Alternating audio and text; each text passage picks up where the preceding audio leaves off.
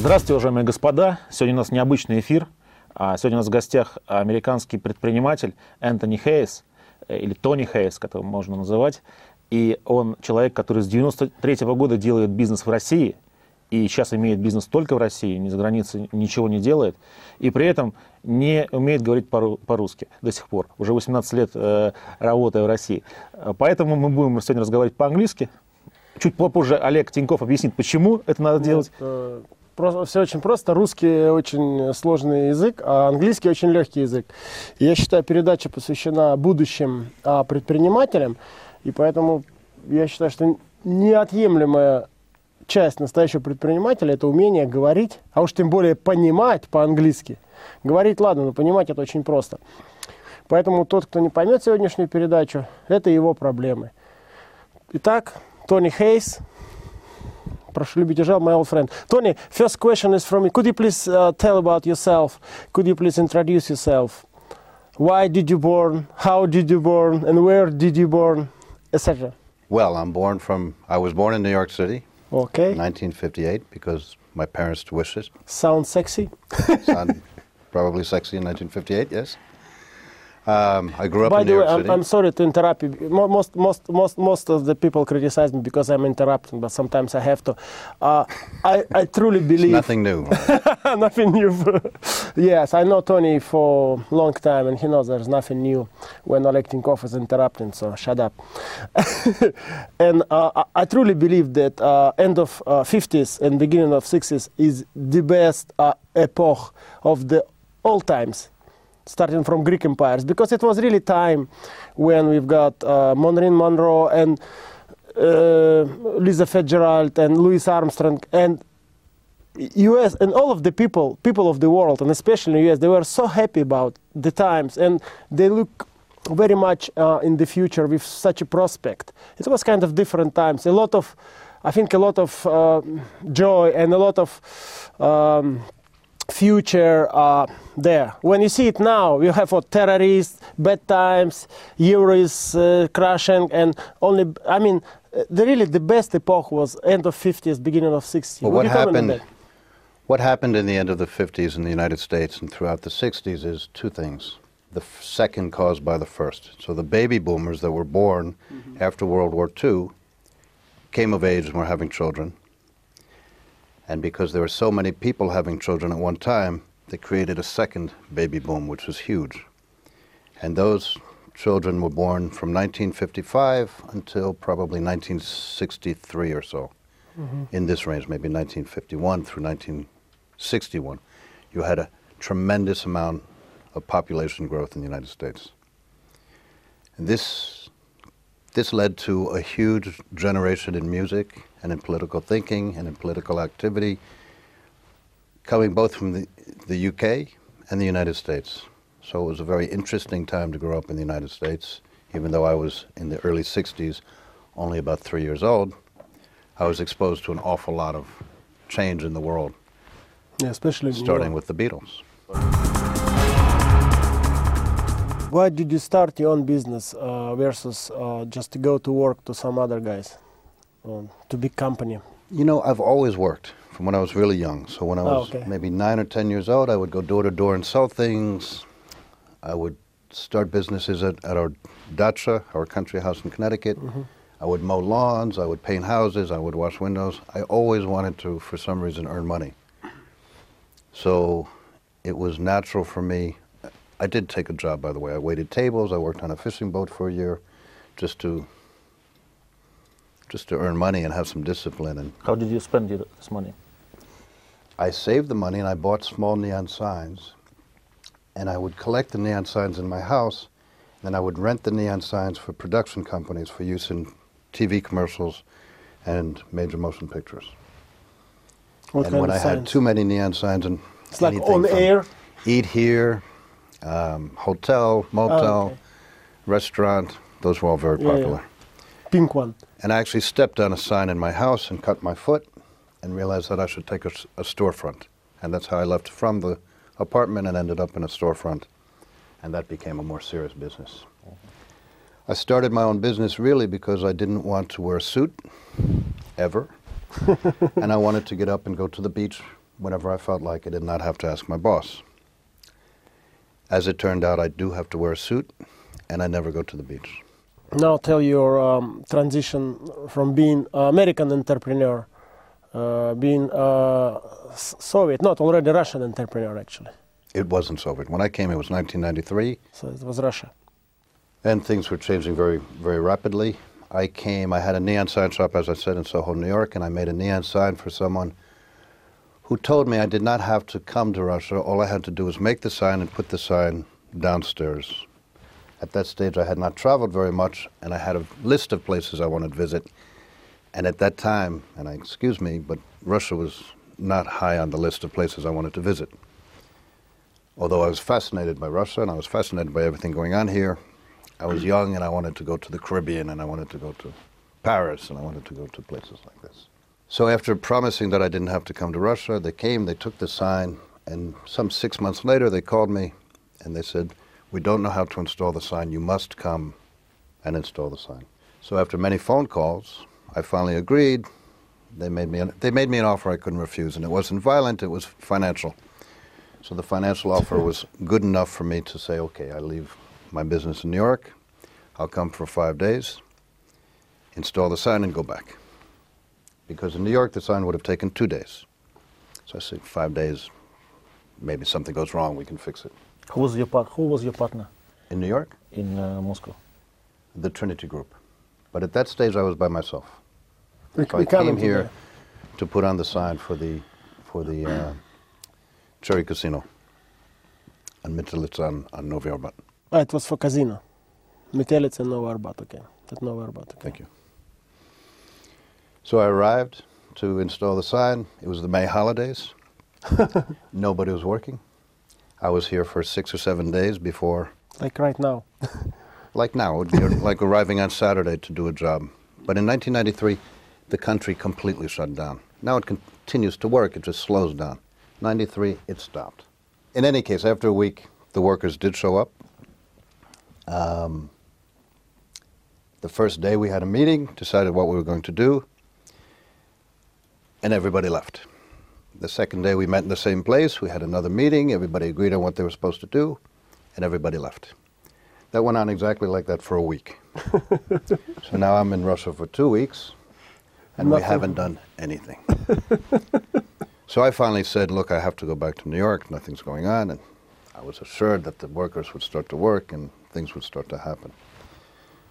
Somewhere around the halfway through the third week, it did start to work. And the sign went up, actually very slowly, but it did go up without any problems, except one of the last neon lamps to be installed broke during the installation. So we had to fix it. And I brought the parts and all the materials that I could fix it, and I know enough about fixing neon that I could fix it.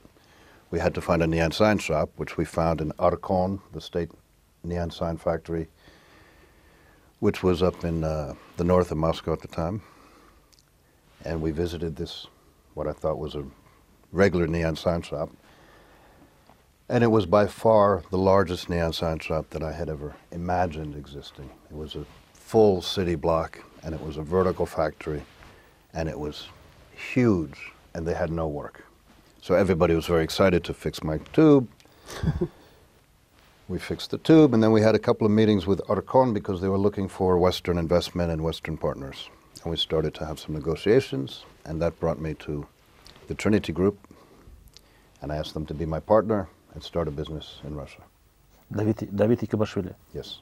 Yeah, by the way, you, he was here. David was one of our guests. Really? Yeah, maybe back then. Um, three months ago. Yeah, three months ago. Yeah, ah. He was right here. Same, I, ho same I hope seat. He said something good about me. He actually mentioned, yes, he oh, did, excellent. About Trinity Neon. So you, you become uh, the, the biggest in Russia uh, um, neon sign company or biggest uh, outdoor? Uh, uh, no, the, it depends on how you look at it. If you look at, if you include billboards, we're a very small company. Mm-hmm. If you, if you narrow that down and, and include only neon signs, which was kind of a niche part of the business, we were certainly the biggest. Mm-hmm. And in two thousand five, we sold Trinity Neon to News Corp, which is the company owned by Murdoch. Murdoch. How much did, did they pay you? They paid us very well. So you sold in two thousand five, and what then? I then joined a company called Immedia Holding, which is an advertising agency. It's mm-hmm. a Russian company. And I came in and got involved in a number of things, and one of the things I got involved in was these uh, television screen advertisings inside the shopping centers and inside mm-hmm. the supermarkets. And the contract had a lot of problems, and I was asked to solve the problems. You became a partner of that company? I did. Okay. Tony is the founder of the, the famous pub in Moscow called uh, Hungry Duck. Tell us, uh, Tony, about this uh, experience. Is it true? It is true. You didn't know? No. I'm sorry. You never invited me. Well, I, I had to sell the company when when I had children and got married because it just wasn't. It didn't. It was. It's a fit. It didn't fit. Thank you. Into your criteria. I wanted to open a restaurant for many years, and uh, it seemed like a logical thing to do in Russia because there really weren't very many Rus uh, restaurants in the early to mid nineties, and the restaurants that were there really weren't very good. So we had the idea to build a steakhouse, and we found this location near Kuznetsky Most, and we built this beautiful bar. We imported the bar top from Finland, and we opened it as a restaurant. And because of its location and because of some other things and some misunderstandings with partners and, and other things, which I really would not rather talk, would rather not talk about, the business wasn't doing that well after, after its initial success. And slowly it became a nightclub. And eventually it was no longer a restaurant at all. It was only a nightclub. And I think it's fair to say the rest is history. So it was a great project to be involved in, and it was a great project to leave.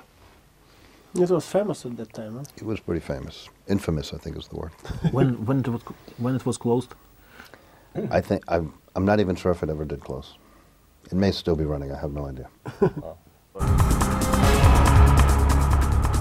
Your company, uh, Retail Profile, is making business in twelve uh, regions of Russia.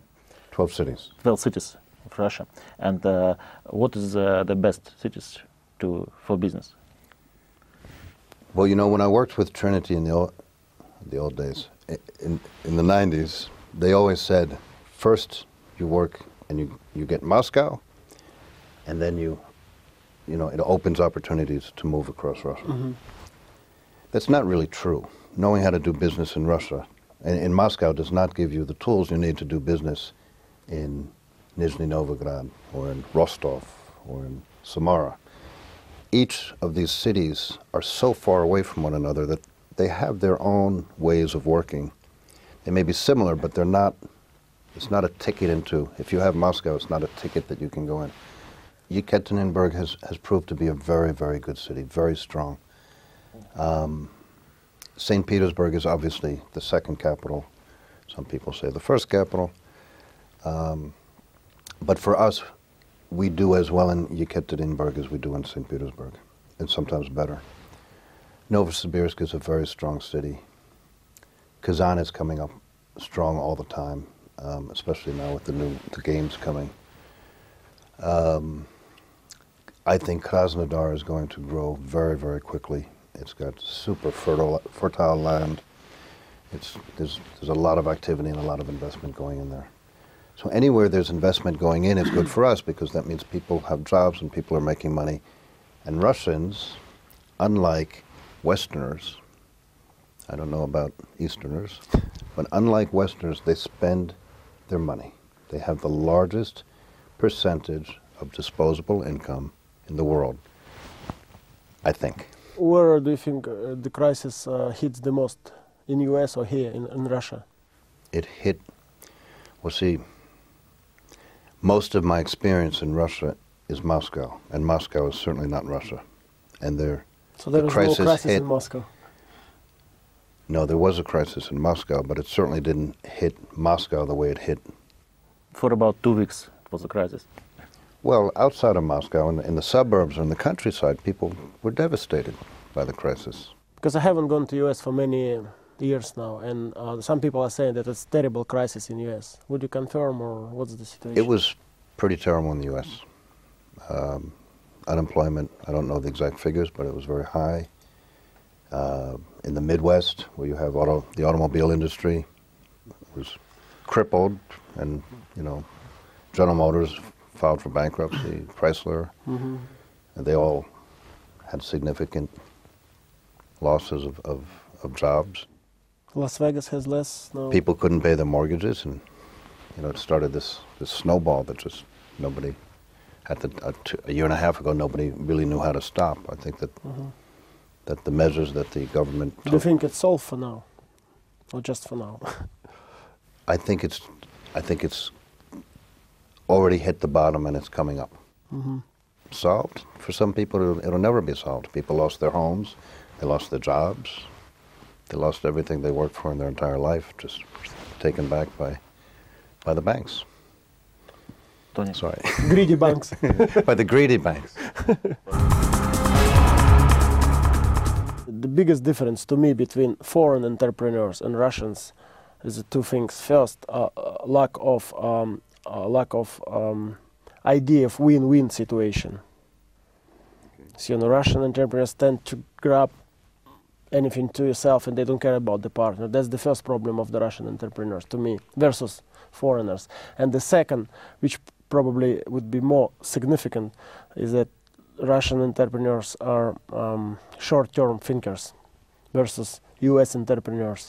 I, f I think now it's changing, but mostly Russian, Russian they think of one to two to three years okay, so time horizon, when U S people would think five to ten years horizon time, right? But the time question horizon. Would be, why would that be? I mean, why would it be? The lessons are pretty clear that what's yours here isn't always yours. Somebody can come and take it away.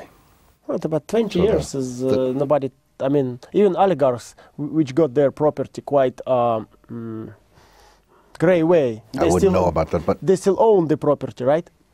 They nobody own their them. property, and they could lose it. It's happened. Do you think they still could? I think they still could. I think, I think there are rules. I think they're clear, and I think if you don't work within those rules and boundaries, that the state can come and take anything away. Well, and in U S, do you think it's, it is the case? I think the legal and justice system in the U S works more fairly for the people than the system here. We'll see now Goldman Sachs case. There are exceptions. I think that uh, there are exceptions, you're right. And we will see. Okay, but that, that's kind of... Uh, but look at Enron, the, all the top people are in jail. This you bounce on my uh, short-term uh, term thinking, but what about win-win situation? Well, there's always... Why would Russian... There's uh, always a problem for us. Think that they want to get more than the partner? There's always a problem with us in our business now is when we're hiring people that we don't want people who come in at the beginning to feel like they've worked and they've built the company and it's theirs. So it's part of our interview system.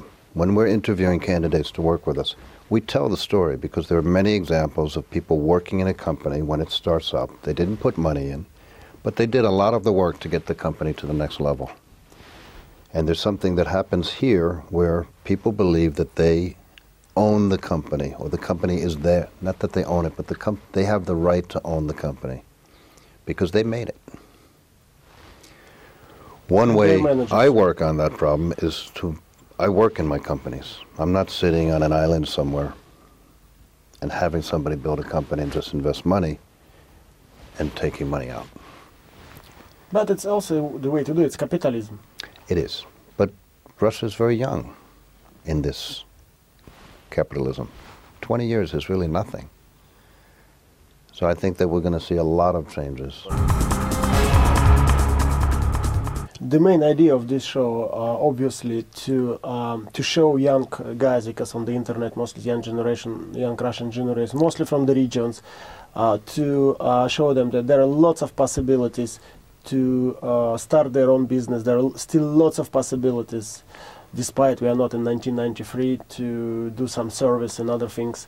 And we encourage them to become an entrepreneur, and because we truly believe, me and Oleg, probably only in this country, that more entrepreneurs are out there, uh, a better life for everybody, and the country is developing um, faster and better. Would you comment on that? Or how, what, you, what could you I suggest? I think it's absolutely people? true. I think Russians travel more than they ever did. They see things, they have ideas, and they bring them home and they start them. So my new business, Retail Profile, it's a brand new concept for Russia. It's never been done in Russia. We've had a huge success despite the crisis. And the people that are selling things on our carts are selling things that have never been sold in Russia. Mm-hmm. So you travel, you see a good idea, you bring it home, and you, and you go for it. And the thing that makes great entrepreneurs is having the guts to go for it. It's not everybody's, you know, fits into the box of being able to do that. But I want to answer one other question you asked me before. Do I have any regret, regrets? And I, and I really don't, aside from not learning how to speak Russian, which is there's no excuse for, so I won't make any. But I met my wife here, Tatiana. Yeah, yeah I would like to ask about your family. Go ahead. Um, how old? Uh, our how old son Pavel is now twenty. He's in university in Barcelona. We have a daughter, Jessica, twelve, is now in seventh grade. She's twelve already? She's twelve Oh, already. My God. And we just had a I son Paul is twelve, eleven months ago. Luke, Luke Anthony, named partially after me. Congratulations online. And he's super. And having a baby in the family again after, you know, Jesse hasn't been a baby in ten years. Yeah. Twelve years. She was a baby baby, and you know. Yeah. It it's it just gives you so much more interest and excitement. It makes me feel younger and motivation, and, and kids are just great. So we'll probably have another one. So it's a good idea. Had I not come here, I would not have met Tatiana, and we would not have made this super family. What would be the main difference between Russian woman and um, uh, and any other woman? Because I feel there is a real, for foreigners, when they met Russian woman, there is really kind of conspiracy. There is something, you know, beyond. What would it be? What is the difference between Russian woman and any other woman? Russian women, generally speaking, Go ahead, Tony. Don't forget, it's called Business Secrets with Oleg Tиньков. Proud to be women. Okay. They're proud to be sexy. They want to be sexy. They want to be attractive. Heels. They want to be smart. They want to be independent. They want to be strong. And most Russian women I know really fit that bill. They're all of those things. They like wearing high heel shoes because they know it makes their leg look great and, and their, you know, everything above. um, there was no feminist movement here, and there never would be, because Russian women don't need a feminist movement. They do work. You come into our office, I know you think it's sexist, but we only hire women so far. We find them to be great workers. We find them to be incredibly dedicated and focused and smart and committed to the to the business. Really dependable. Uh, Russian women, in my opinion, and for me, are, and I hope this doesn't get back to my family, my sister-in-laws, but they are, they're super, they're fantastic. And my wife is one of them, she's great. Could you give uh, an advice Uh, for the young man who is living in Nizhny Novgorod now? Make a statement for young, potential Russian eighteen to twenty-year-old uh, entrepreneur. What would you tell him? In my experience, anywhere in the world, if you want to work, you can work. If you have a great idea, if you can't do it on a large scale, you can do it on a small scale. And most great things in this world have come from small ideas, from small people, and have grown into big ideas and big businesses. If you're young in today's world, you have so much opportunity. There's really not an excuse, period. Thank you very much, Super Tony. I'm Thank so you. glad I invite you oh, here. And me too, I, I, and I'm sorry I, I couldn't make it last time. I haven't seen you for ages, but no, it's excellent.